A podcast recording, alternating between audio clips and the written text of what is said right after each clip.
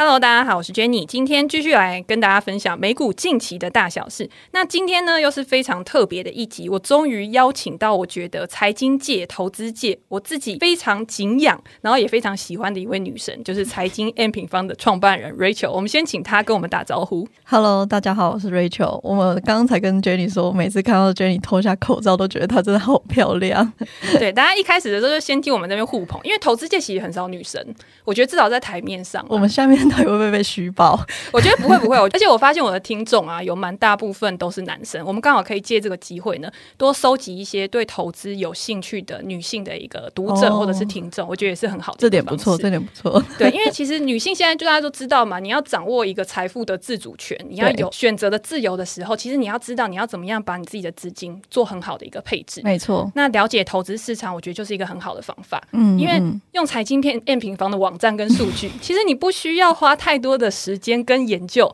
其实你就可以很好的掌握到投资市场的一个趋势。是，那也是我们今天想要提供给大家，我觉得很棒的一个主题。好，那其实呢，我跟财经 M 平方，我觉得渊源非常久了。嗯、大家会觉得说，财经 M 平方现在是呃全世界，我觉得 全世界真的是，我觉得真的是非常实至名归，全世界非常好用的中文的一个数据。你们其实也有英文的数据嘛？对不对？数据平台，然后你可以在上面找到非常多的一个资料，而且有一些我觉得是你在国外网站呢、啊，好像都还没有那么详细。因为我觉得它有个特色是，它会告诉你说它跟哪一些东西有关系，对，会有相关的一个文章，对，我觉得这个是非常受用的一件事情。嗯，那财经平方在之前成立的时候呢，其实你们就有在三创办一场说明会嘛，对。那那个时候我就已经以那个小读者的身份有去参加了。那那时候我很好奇啊，就是台湾怎么会有人这么的有勇敢，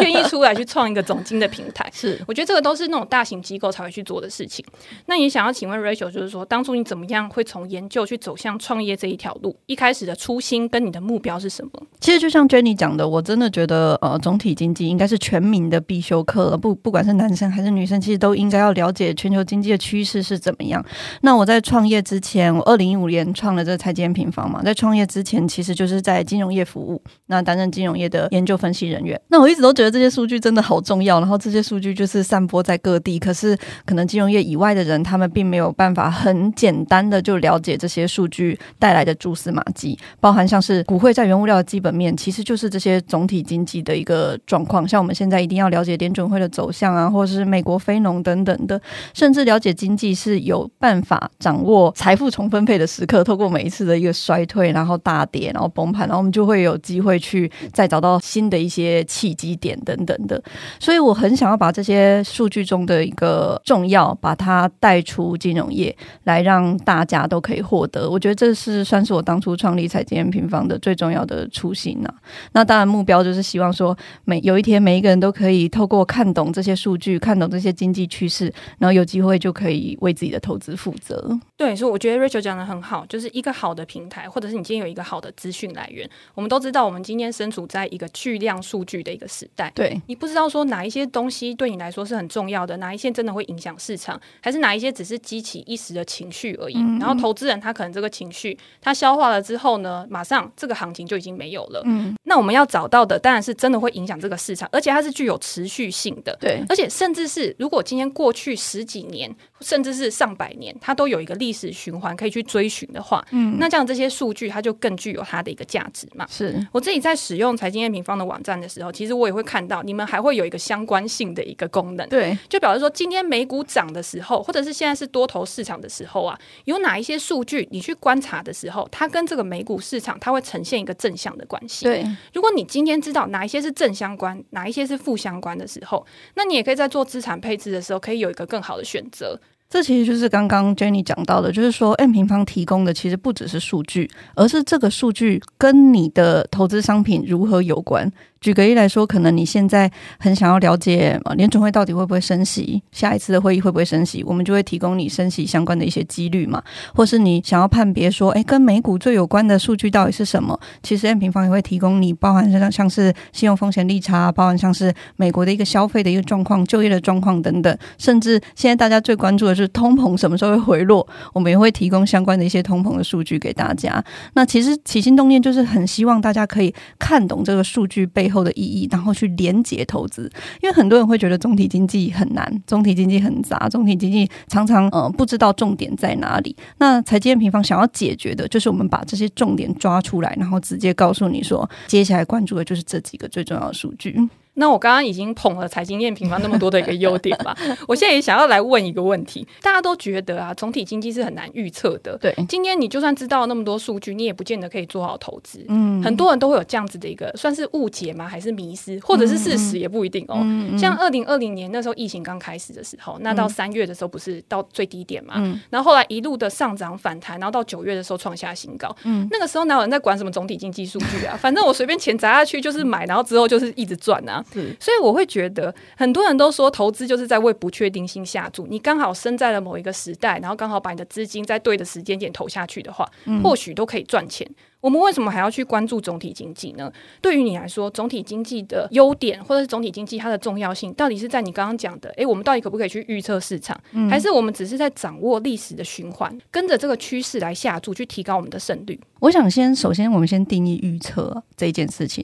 我觉得一定要有一个正确的观念，那就是不管是透过什么样的方法，我们讲的可能技术先行的方法，或者是总经的方法，或者是个股的方法，不管是什么样的方法，我都认为未来啊是不可以预测的。所以我自己的投资法则的第一条，如果我今天要去上课，我投资法则的第一条都是说，不要把任何人当神。因为预测可能是神在做的事，那既然未来不应该被当成一个既定的事件，也就是未来不可预测，但是我还是觉得未来可能可以被当成一个胜率。那所以总体经济可以怎么样帮助你提高胜率，就会变得很重要。那我觉得总经能帮助的重点是，它真的每一次都会有它的规律，或者是一个循环性，帮助你去透过了解历史的一个状况来去判断现在处在一个什么样的位置。举个例来说，像二零二二年的上半年，其实它就是历经了可能我们一直提到了三到四年一次的制造业向下周期的一个循环，会在那个时候发生。那每一次这个循环对相关的一个国家就会造成明显性的股价的一个下跌，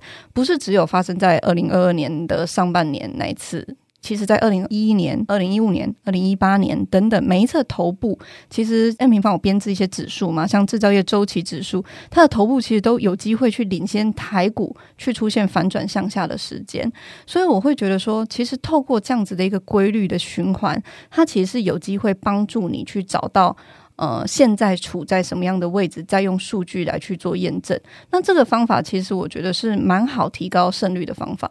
那刚刚提到的像数据验证这件事情，我觉得也非常重要。Jenny 刚刚提到是二零二零年的三月，好像呃底部就出现了，四月好像就开始往上了嘛。那我必须说，那个时候的总体经济的数据是处在最坏的时刻。可是那个时候我们也会一直提醒说，什么时候是你会发现明天比今天好。我们要找底部的时候，其实最关键的就是在找什么时候明天会比今天好，不要再更坏了。对对对，不要再更坏了。那那个时候其实也会有一些数据会慢慢的透露出一些讯息，譬如说我们会发现说，哎，虽然美国的消费在那个时候是谷底。可是我们发现储蓄率大幅的攀升，代表说民众不是没有钱，蓄积子弹，对，他只是把钱存起来了，或者是那个时候我们也找出了蛮多高频的数据，像是苹果移动趋势啊，去侦测你手机里面打开苹果地图，甚至 Google 地图导航的次数，可以判断说到底肺炎疫情最坏的时间过了没。所以我一直会强调，财经 M 平方研究方法其实是以循环为主，再以数据为辅。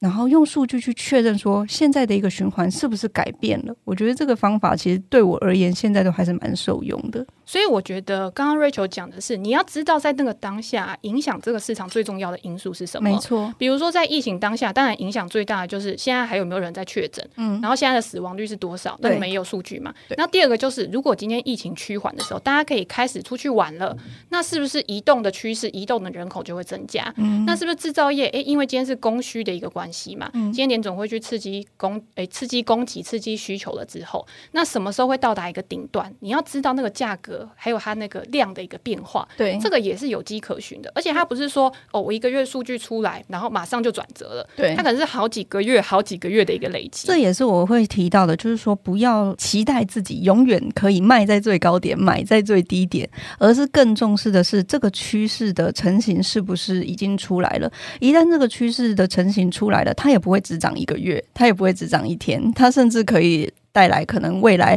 六个月甚至三年的这种上涨行情，所以其实我会觉得说，大家首先刚刚提到的，不要把任何人当神，不要去觉得说，呃，未来是可以预测的。但是在提高这个胜率的一个过程里面呢，则是你需要有一个方法去判断这样子的延续性是不是有可能存在，大概是这样。所以，我们等一下也会来问 Rachel 说，那现在影响这个市场最重要的关键是什么？好，但是我现在要先插一个问题，就是因为在零八年，因为我们基本上是零八年，这样会不会透露年龄？就是在前一次的金融海啸的时候呢，就已经有稍微接触一下市场，就已经知道市场大概是什么样子了。嗯，但是我觉得从零八年之前啊，很多人在看课本的时候就说，哦，零八年之后可能经济学课本要改写，因为你很多新的政策出来啊，嗯，很多救市的措施啊，那应用到现在呢，到二零二零年，其实我觉得。很多东西是有改变的。你说基本的一个本质，它可能没有变。但是呢，如果今天货币政策的一个转变，财政政策的一个转变，联准会它扮演了更重要的一个角色的话，是不是会去影响到这个循环的速度？有没有加速循环的一个变化？好，我觉得就像 Jenny 提到的，就是大家在观察这些循环上面，它基本上也都看得非常非常的仔细，所以政府会透过政策来去影响这个循环，但我不认为会改变这个循环的呃必定发生的规律性。因为我一直都觉得，造成循环的关键因素啊，是人的行为。我常常就讲嘛，经济学其实就是四个字，就是人的行为。那经济，这我们整个一个经济体系，其实透过人在不断的，因为恐惧，因为兴奋，因为羊群的效应，因为追求利润的极大化，来导致这一次又一次的一个循环的产生。譬如说，当你非常呃兴奋，觉得说经济一定会非常好，像可能一年多前。你会发现非常多的厂商都觉得说，呃，电子的需求回补，呃，这补不完呐、啊，一直扩产。对对对，那它就会一直扩产，那一直扩产之后就会供过于求。供过于求，你就会发现整个价格就会崩盘。然后到了底部的时候呢，像现在，大家又开始会觉得说，好吧，真的需求不是这么好，那可能我们就开始减产，然后来去让这个供需再次的达到平衡，让价格再次的缓步上涨，这样子的一个状况。所以我觉得这件事情是不会改变的。我之前有提过老子他在讲的这个福祸相依的这个道理，这个其实也是影响到全球的一个经济。为什么大家会觉得？应该要在低点的时候会慢慢的看到希望，而在高点的时候，你反而要开始注重隐忧这件事情，注重风险事情。这其实也是因为福祸相依，所以导致这个循环不断的一个发生。那一旦它发生的时候，其实它不太容易逆转。这是过去的可能五十年到一百年，我们观察到很长期的这个循环的一个规律。但是政策，刚刚 Jenny 提到政策，有可能让它延长或者是缩短。举个例来说，最经典的例子可能就是川普当选的时候，他透过打压油价、扩增页岩油这件事情，让联准会去做出预防性降息，延长二零一八年到一九年的那一波循环嘛。所以我会觉得政策是会影响这个循环的加速或者是缩短，但是不应该让投资人觉得整个循环会因此消失。所以我觉得最重要的点是我们投资人要去判断这样子的政策是不是会影响现在在的一个位置。会走到一个下一个阶段。所以也就是说，不可否认的，政策它扮演了一定程度很关键的一个影响力量嘛。嗯嗯。那对我来说，我现在在观察总经的时候啊，或者是对一般的新手在观察总经的时候，他一定要找到一个锚定的一个关键数据。我自己会觉得啦，嗯、那最简单的就是今天利率的一个变化，因为利率它其实就是一个融资成本啊。今天不管是厂商啊，或者是消费者，他在做消费的时候，他还是会因为这个利率，然后可能会变得更积极或更保守。像零利率的时候，可能资产价格都开始一直不断的膨胀吧，嗯，那现在开始升息了之后，你会看到大家就开始节衣缩食，嗯，想说要怎么样去应对这种高融资成本，然后未来的一个利息支出啊。嗯，可是呢，利率对我来说，我觉得是一个很重要的关键变数。但是你是总经的专家嘛？嗯，那对于你自己在看总经的时候呢，有没有一个你觉得总体经济的研究核心，然后可以分享给我们？好，我就一直提到科斯托兰尼讲的行情等于资金加心理。那我觉得 Jenny 提到的利率，它就代表的是资金层面，非常非常重要。甚至这个利率也会影响估值的一个层面，因为我们知道债市跟股市就是两个交错的一个配置嘛。那当你利率提升的时候，你债券的一个呃资金可能就会流到债券，股市的资金可能会流到债券，这样子会影响股市的一个估值。那另外的心理层面，在我看来，则是对于前景的一个预期，也就是基本面的预期，那我觉得这两个同时都非常非常重要。那我觉得当下环境啊，提到的这个核心的观察数据，呃，我从去年开始我就会提到这一波的一个循环，它其实是通膨、利率跟经济这三者环环相扣的。所以你刚刚提到利率，其实扮演着非常非常重要的角色。那我们一定会希望看到通膨回落。利率这边对焦，也就是利率不要再升息了，不要再好像无止境的升息下去这样子，然后经济才有可能有机会确认是呈现软着陆的一个部分，然后三者的对焦才会完成，股市这一块疑虑才会真正解除啊。所以我想跟大家分享，就是说透过这样子的分析，就是你知道现在处在什么样位置，反正我们现在要等的就是通膨开始滑落，利率开始暂停升息，经济才有可能好转，那你就可以抓出说。那最重要的数据到底是什么了吗？最重要的数据其实就是刚刚那三个最关键的，譬如说通膨到底能不能舒缓？现在的一个 CPI 其实已经从八点九 percent 滑落到五 percent 了，真的是滑落的非常非常快。嗯。但是核心的这个 CPI 它还是维持在蛮高的水位。主要就是因为房租的一个滞后性还没有开始显现嘛。那我自己在看短期啦，通膨在四月还是会反复。所以关于通膨的一个指标，财经平方也更新的蛮及时的。像克利夫兰的联储预估的通膨数据，这个数据是每天更新，它每天都会告诉你下个月的 CPI 会是多少。所以我觉得大家就是可以蛮常上财经平方网站去观察这个数据的。那再来，通膨影响的一定是利率嘛。那我对于利率现在的一个看法是。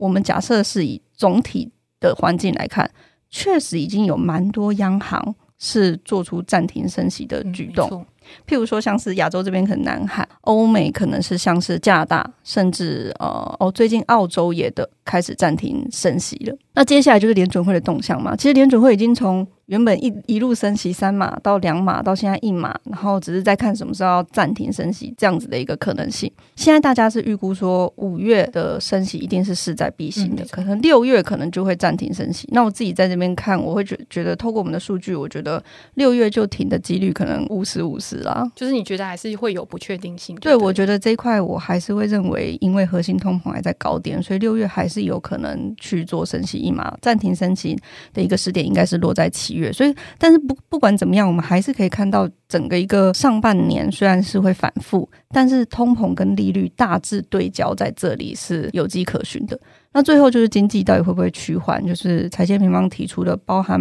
服务的消费啊，甚至呃整个一个非农的一个状况，其实我觉得就蛮重要的一个指标。那我这边想要补充一点给 Jenny 啊，就是我一直都觉得我们很幸运是生活在台湾，因为我在看数据的时候一定会特别关注台湾的一个状况。主要原因是因为台湾其实出口全世界的一个电子商品。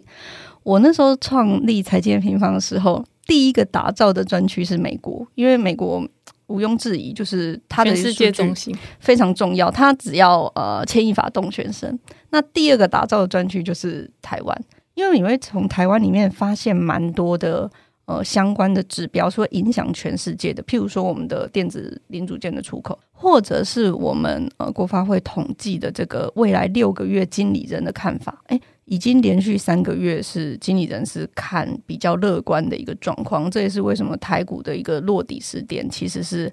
呃蛮领先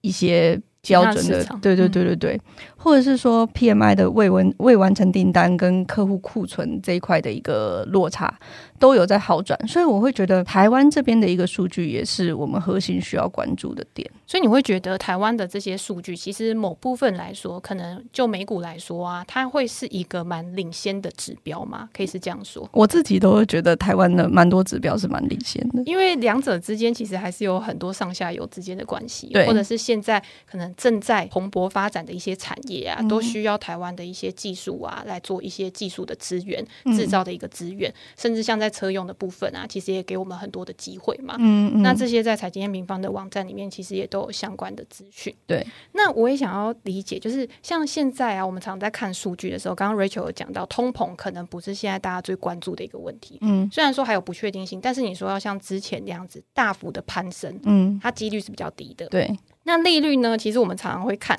联总会，它也有很多的官员会出来啊。它其实就是在引导大家的心理嘛。刚刚你讲说心理这个东西是很重要，嗯、或者是我们今天在看很多的其他数据的时候，像 PMI 啊，它其实也是整个市场所有参与者他提供给我们的他自己心里面对未来的一个方向。嗯，然后这些也可以去引导。那如果今天这些数据都没有在落地，甚至是它现在已经处在一个没有再往下。然后甚至在未来可能某一个催化剂就往上的一个阶段，嗯，那是不是呢？也代表说现在其实就是一个相对比较安全、比较合理的一个水位，然后可以让大家去分批的投入资金。这个就是像我刚刚有提到的嘛，我们要再关注这个底部什么时候会出现，我们要关注的重点就是明天到底会不会比今天好。对，重复一次这样子，明天到底会不会比今天？只要明天比今天好，譬如说我们在明天，我们感觉到整个一个呃利率不像是去年从三码一路这样子升，我们看到通膨不像是去年八九趴这样子的一个上涨，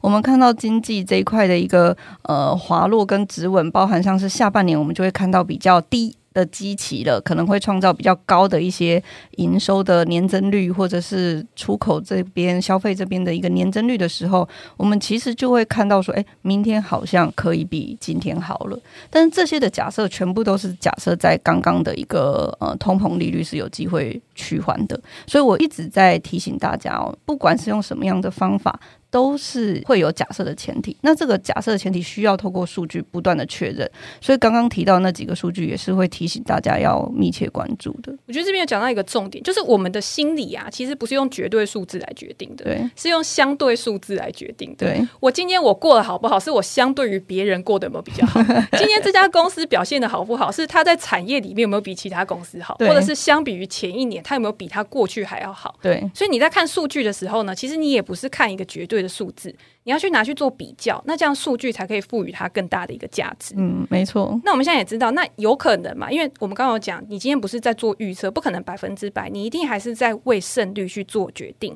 嗯，那现阶段呢，有可能在未来经济衰退的时候，我们可能又会陷入另一个空头。嗯，那也有可能呢，经济开始落底反弹，我们可以经历一个多头。嗯，那我想要请问 Rachel，就是在空头市场跟多头市场的时候啊，你在看总经的时候，你会觉得有什么不一样的地方吗？或者是在关注？这个多头跟空头市场里面的指标，可能拿的指标也不一样。嗯嗯嗯，我觉得每个时期一定都会有他要关注的重点，可能不是头多头或空头这样子来去区分，这样子比较简单的一个方法。包含说，可能二零零八年就是我刚进这个业界的那一年，我要关注的数据最重要就是房地产的一个相关的数据，因为那个时候就是房地产最严重的时候嘛。那这个时候，就像我们刚刚提到的，要关注的数据可能是利率，或者是通膨，或者是相关的一些。些经济呃服务业这边有没有支撑等等的这些数据，那总体总体而言，不管是什么样的一个循环，或者是不管是什么样的一个数据的产生，最终啊，在财经 M 平方的核心看法里面，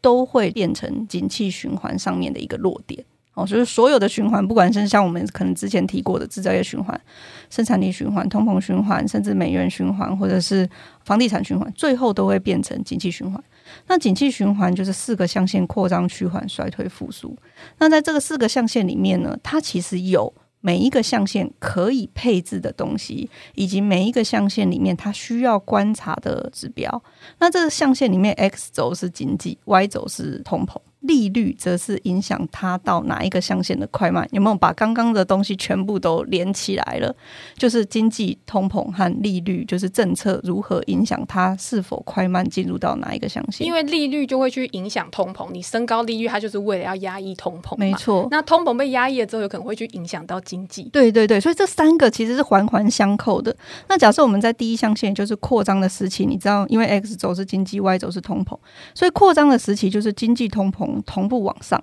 那这个时候其实你就可以增加股票的一个部位，但是你需要观察是什么？是央行什么时候开始打通膨？一旦它开始打通膨，就会转到第二象限，也就是趋缓，经济就可能往下，股市胜率就会降低，就很像是呃去年的年中到现在，它都是落在趋缓的象限这样子。那进到趋缓象限就是低成长，但是高通膨。就通膨在一定的水位上面，你的配置可能会更少。那在这个时候，你要关注的就是，到底经济会不会衰退，还是有可能因为暂停升息回到扩张？哦，这就很重要哦。到底政策会怎么走？政策有没有可能暂停升息，还是政策持续的升息，把这个经济直接打到衰退象限？这个时候，其实要关注的就是刚刚提到政策，或者是就业啊、消费的数据，会影响它会不会到第三象限。如果达到了衰退，股票就要出出掉嘛，甚至你要开始配置很多的避险性的一个商品，直到联准会转成降息，回到复苏的象限，也就是百花齐放的时刻。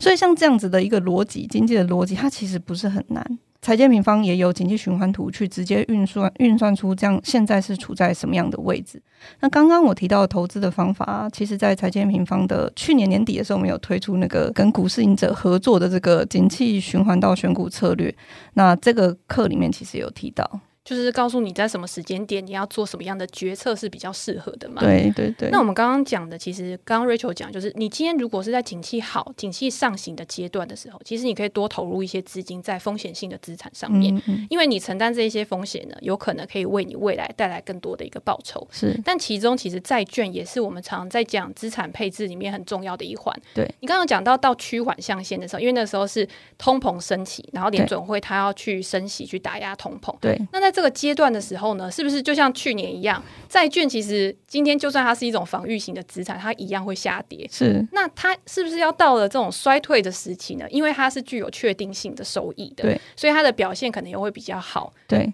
投资债券的时间点呢、啊，我一直都觉得投资在暂停升息或者是降息的时刻。投资债券的时间点，千万不要投资在持续升息的时刻，因为债券的一个价格跟它的利率是走反向的，你还是有可能赚了利息但赔的价差嘛。所以，呃，我们在投资债券的时点，一定是要观察联准会什么时候有可能有可能对它的呃利率去做边际放缓。譬如说，从去年第四季开始，它可能在今年的一个利率的升升息的一个幅度上面，就不像之前那样子三码三码的升了，它就可能开始放缓，甚至在讨论暂停升息的时刻。那这样子的时刻，其实投资债券就会蛮适合。那听你这样讲的话，现在如果我现在是一个完全还没有加入到投资市场的人，我现在去做股债配置，其实是很适合的一个时机。我觉得是很适合的，因为过去零利率或者是非常低利率的时候，你今天要去买债券，其实第一个是它上涨的一个资本报酬可能也不高，嗯，第二个是你要领息啊，它也没有配息。可是现在刚好是高通膨，然后现在利率在很高档，那之后如果开始做降息趋缓的时候，其实债券它也是有资本利得可以去赚的。对对对，所以它做一个长期配置的话，你就是要在这种两个都很烂的时候。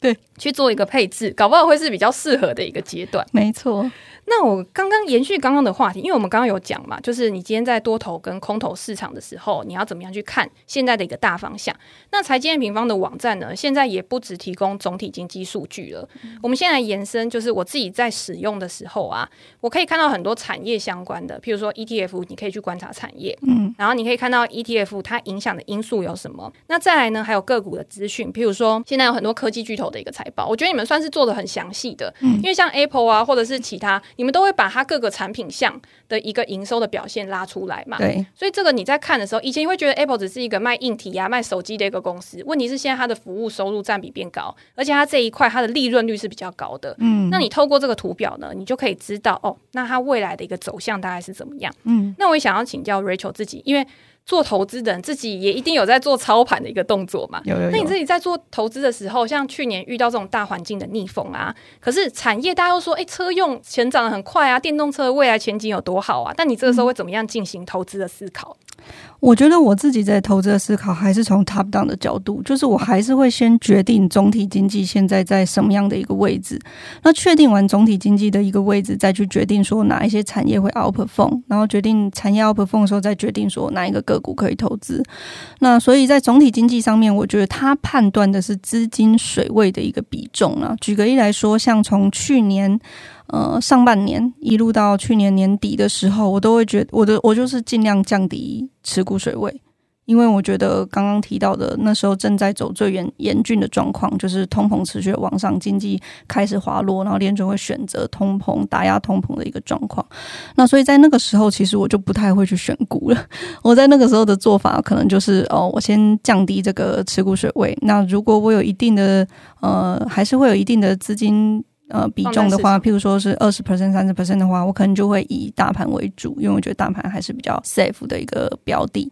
那到了去年年底到今年年初的时候，就像刚刚在跟 Jenny 聊到的，我们会开始在判断说，诶，最坏的状况是不是过去了？那我们一直都觉得最坏的状况是出现在通膨持续往上。但是经济开始往下的时刻，那个可能是最坏的状况。但是，一旦开始通膨开始反转，让联准会有可能去暂停升息步伐的这个时间点的时候，可能就可以慢慢的布局。所以，这个时候我们可能就会开始慢慢的去做布局，说，哎，现在。表现比较好的一个产业，或者是类股，可能是什么样的一个产业族群等等。所以你会觉得，如果我今天是想要不只是用个股啦，假设我看好某一个产业的 ETF 的话，其实最好还是用顺势投资，会比逆势投资好吗？当然，我我自己是非常支持顺势投资。我觉得逆势投资，很多人可能就会觉得说，哎，下跌了，我或者是啊，那那个已经涨了，那我就去投还没涨的。可是它涨其实是有它的理由的，就是它可能有竞争优势啊，或者是刚好它现在未来的前景就是特别好嘛。对，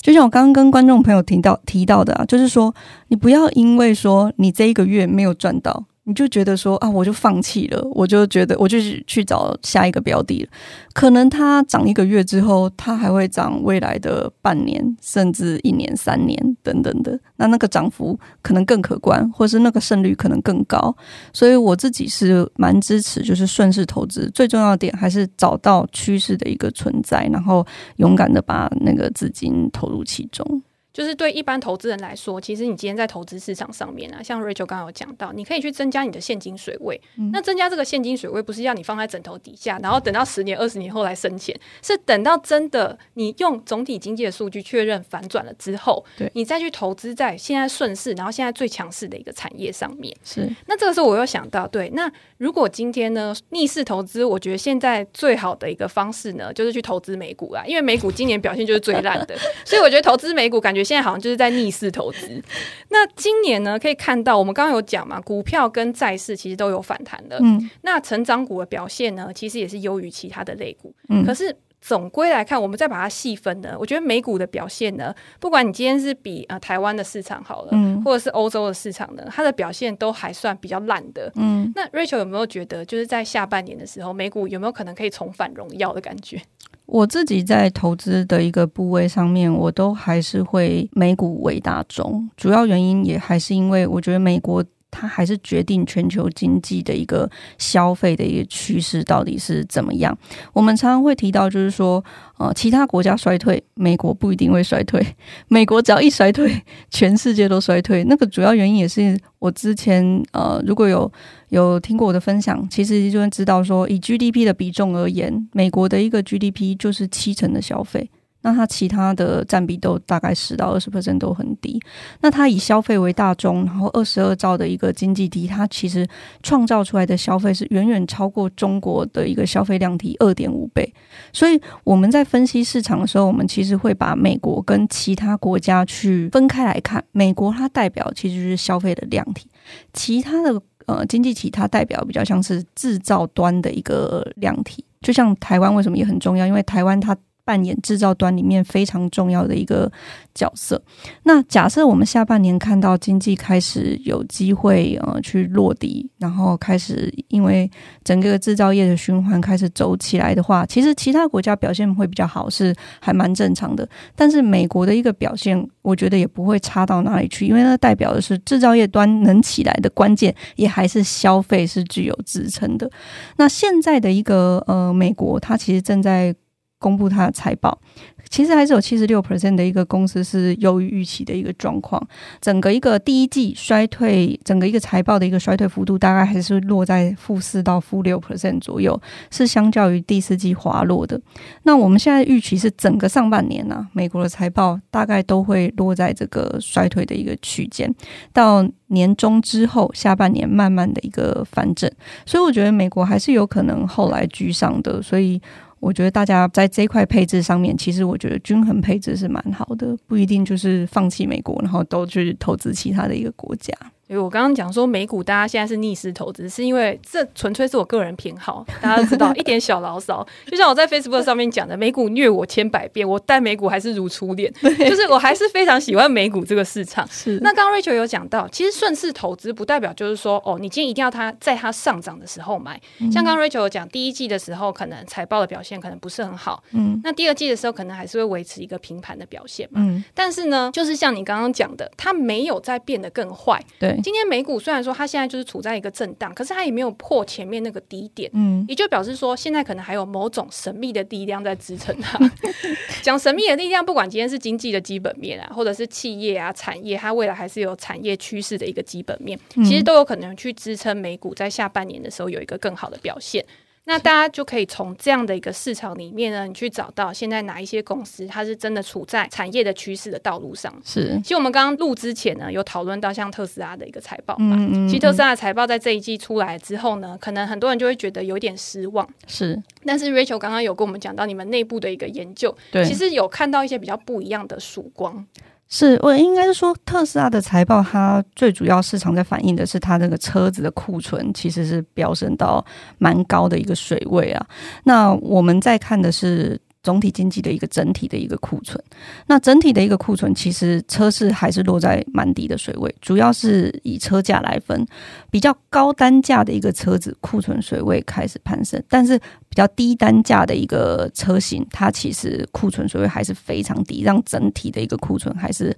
很低的一个状况。这其实我觉得也是为什么特斯拉要去 尝试去走到。降价的一路来来去看啊，所以整体的一个美国的车市，我觉得还是不需要太过的悲观，因为其实过去的疫情期间，因为整个一个供应链的一个影响下，该换车的人都没有换车，他们都在等车，所以车子的一个销量的基期其实非常低，也支撑这一次的一个耐久财的一个消费，其实是有机会攀升到正成长的。这个是我们从车市的一个观察来看，那大方向来去看整体疫情之后啊，为什么我们觉得这一波好像往下跌，跌完了以后又有支撑？那个完全的原因就是因为疫情之后的所有产业是呈现错置的一个状况。譬如说，我们就会发现啊，虽然制造业不好，可是服务业很好啊。又最近又有非常多的一个国家受惠到中国解封这一块的一个影响嘛。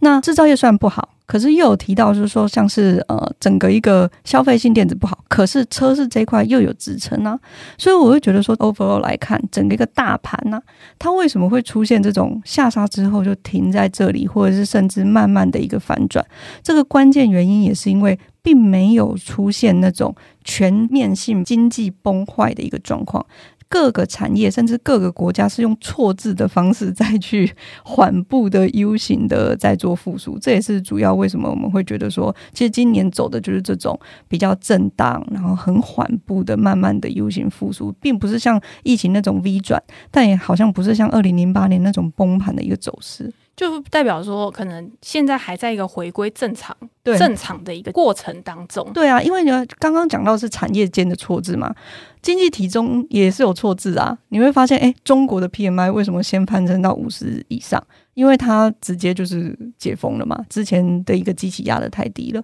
接续的可能就是转到可能台湾，然后台湾可能再转到美国。美国可能再转到欧洲，所以你会发现它其实各个经济体之间也会有这样子错字的一个状况，这很有趣啊！这也是嗯、希望可以帮助听众朋友去想说，哎，为什么这一波不是那种崩盘式的下杀，但也不是 V 转，它是另外一种方式的呈现。所以我觉得，刚刚听了我们那么多的问题跟讨论之后，你就知道，其实总体经济它不是一个单独独立的一个个体，它其实是应该去结合产业啊，结合个股啊，然后去做一个一连串的一个逻辑思考。对，它可以帮助你可以更好的去判断，在投资市场里面你要去做什么样的一个事情。是。那当然，我们上半年呢，现在哎，现在才过第一季而已。那第二季呢，可能大家也会在这种不确定性走的缓步的一个度过。那到了下半年的时候呢，你要怎么样的去安排？排自己的投资。今年财经 M 平方也有举行了一个总经论坛，就是过去两年其实都相当的成功吧。刚好我也非常荣幸的有参与其中。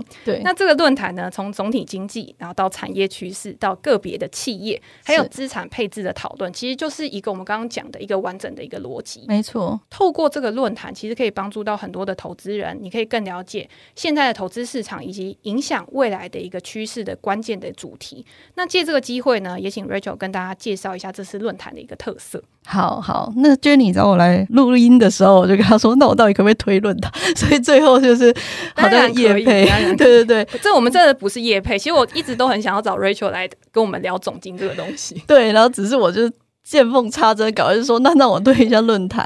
财经平方从二零二一年开始都会启动这个全球总经影响力论坛啊。主要原因就是因为我觉得这样子的议题其实很大，不应该只是财经平方在讨论这个议题。其实很多人都开始在讨论这个趋势，其实不只是总经趋势上面的一些议题了。那这样子的一个论坛已经进行两届了。我们也累积了十三位专家，超过六千位的听众。那 Jenny 也在过去两年担任非常重要的 keynote speaker，你要不要分享一下你的心得？我觉得过去第一次我接到 Amy 方的邀请的时候，当然就是。呃，戒慎恐惧，然后非常的谨慎的，然后非常慎重的去准备这个论坛。但是我觉得这个论坛今天当一个长者啊，譬如说我是最后一个 part 嘛，那可能就是大家会觉得说是跟个股投资啊、资产配置有关的。是，但是你在准备的时候，你还是要想到，哎，今天总体经济它现在是在什么样的一个位置？产业是在什么样一个位置？我要提供什么样的资讯给听众，可以让他去结合刚刚前两个的东西，对，然后可以做出一个更好的判断。所以今天每一个讲者啊，他其实都不是只是在准备他自己的东西 而已，他其实也是在一个大姑草，就是他还是要从头到尾把这个市场好好的咀嚼、吸收、消化之后，然后端出最精华的东西给大家。所以每一个讲者呢，其实你听到了，你觉得你只是听到半个小时而已，但是他可能花了好几十个小时在准备这个东西，对，甚至在讨论。对，所以我觉得压力其实蛮大的。那也是今年呢，我觉得终于可以在台下好好的看着台上的讲者，然后这种享受，我觉得是今年一定要好好体会一下。好，你其实也没有那么轻松的，可以在台下等下分享一下你的角色。今年财经平方举办这个全球总经影响力论坛，我们一样是力邀九大讲者，三个主题，然后三场对谈来展开这样子的一整天的盛宴。那三个主题包含总经。未来世界跟最后我们一定要当到投资的一个配置嘛。那总监的趋势是由我来做开场，然后孙明德孙主任来去担任中间讲者的一个角色，然后再来就是国泰世华的一个首席经济学家齐超哥，好像有参加过 Jenny 的节目，非常厉害的一位大人物。对，他他这一次要跟我们分享的是。哦，他他给的题目我觉得也很有趣，对，他的多重宇宙，对 他给，因为他也是觉得疫情之后的一个整个全球经济其实变化是非常大。那再来到未来世界的一个呃主要的分享者，则是 Manny。曲博跟微软的一个首席 AI 讲师尹相志要来带给我们说，未来的一个世界到底是长什么样子？是不是 ChatGPT 只是一个开幕而已？到底可以应用到多少地方？这个主题也是非常有趣。再到第三 part 的一个投资的配置，包含定锚和财报狗的投资总监 Sky 以及 MJ 林明章来去跟大家分享，包含像是资产的一个配置，以及产业个股的一个选择，甚至到。财报到底要观察什么样的一个重点数据？那我觉得这一次最大的不同是我们除了上面的一个讲者，就是 keynote speaker 以外，更重要的是在对谈交流上，我们邀请到了三个专家来担任主持哦，包含像第二场，我们是邀请到整个卫星界的台湾隐形冠军创未来科技的副总 Charity，他会整个带领。呃，我们的一个讲者来去展开这样子未来世界的一个对谈。那第三 part 就是刚刚提到的、啊、Jenny 这边责无旁贷了吧？第三场的一个刚好就是小妹我来为大家服务。对，我在当初在思考这个主题的时候，我首先是觉得这个人一定要够分量，然后再来就是他一定要听得懂所有讲者在讲的一个内容。甚至要有想法去跟这三位专家来去做交流，所以 Jenny 之前的两届你是 keynote 的 speaker，你要自己一个人站上台去讲三十分钟。那这一次你要担任的就是主持的一个角色，就是 panel 对谈的一个角色。那你有觉得压力比较小吗？还是怎么样？我后来我一开始接到的时候，本来觉得有点压力，因为你知道我很怕冷场。但是我后来又想一想，其实我平常就是邀请人家来访谈的时候啊，其实你知道，投资一个人做久，平常在家里面都是自言自语，对。然后终于可以面对到人的时候，其实都会异常兴奋。是，所以我觉得我还蛮期待这一次，就是可以跟三个专家，就是财报的专家，然后还有像各个平台财报狗啊、定猫，他们都是产业里面啊非常研究非常深入的一些专家嘛。彼此之间呢，有没有一些新的火花可以出来？然后再有跟他们有交流过吗？见过几次面，但是都没有很深入的交流过。OK，那刚好借这个机会呢，可以有一些深度的交流，然后从他们上面呢挖一些宝给大家，然后也让我自己可以有所收获。对，这就是财经 M 平方想要达成的，就是希望可以透过交流啊、对谈，然后可以呃创造出更多的火花。那你们这次也有实体的活动吗？对对对，对啊！我忘记讲了，其实过去的两年我们都是办线上的，因为过去两年因为疫情的关系，原本第一届我们都已经租好那个 TICC，然后后来也只能忍痛放弃。嗯、那这一届是我们第一次举办实体的一个呃论坛见面的见面会这样子。那当然线上的也会同步的在举行，所以也欢迎大家就是来到我们的财经平方的网站。然后去呃选择你想要参加实体跟我们面对面的一个做互动，还是你想要参加线上的一个交流。所以实体的，如果我之后想要再重复重复回看的话，其实也是 OK 的，也是 OK 的。然后你又可以在现场可能跟讲师有一些互动啊的环节，偷偷找他们拍照。所以也是我觉得还是蛮特别的体验啊。因为过去这两年真的大家在家可能都闷坏了，真的。那好不容易呢，可以有这个机会，等于就是所有的同投资的同好，是。其实你在现场的时候，你遇到的一定都是跟你有一样目标的人。不会有人想要投资来亏钱的吧？嗯、所以我一定都是想要来这个现场的。第一个就是感受整个市场的氛围，是，然后挖掘商机。那我觉得这就是一个很好的机会。谢谢 Jenny 的一个分享。好，财经 M 平方呢，在这一次也有提供给我们听众一个专属的优惠码。那我会把这个优惠码跟连接的资讯呢，都放在资讯栏。那大家有兴趣的话，可以点过去，然后就可以去了解说这个论坛它大概的主题跟它的内容是怎么样。那我们今天呢，真的非常开心，终于可以请到追求来跟大家。分享总经的一些知识，当然今天讨论呢，只是我觉得财经平方或者是我们平常在分享的其中一个小的部分而已，可能只是对于当下这个点的一个感想，然后跟一个心得分享。但是实际上，我觉得在做投资的时候，你借由这个点，然后去发散，然后可以作为你自己的一个投资的思考，我觉得才是最重要的。那今天呢，我们就分享到这边。如果大家有任何问题的话，也欢迎留言给我们评价。我们在之后呢，有机会可以再邀请他来上节目，或者是呢，可以再做一集主题，然后来分享其他的一个大家有兴趣的一个观点。那今天就先这样喽，拜拜，拜拜。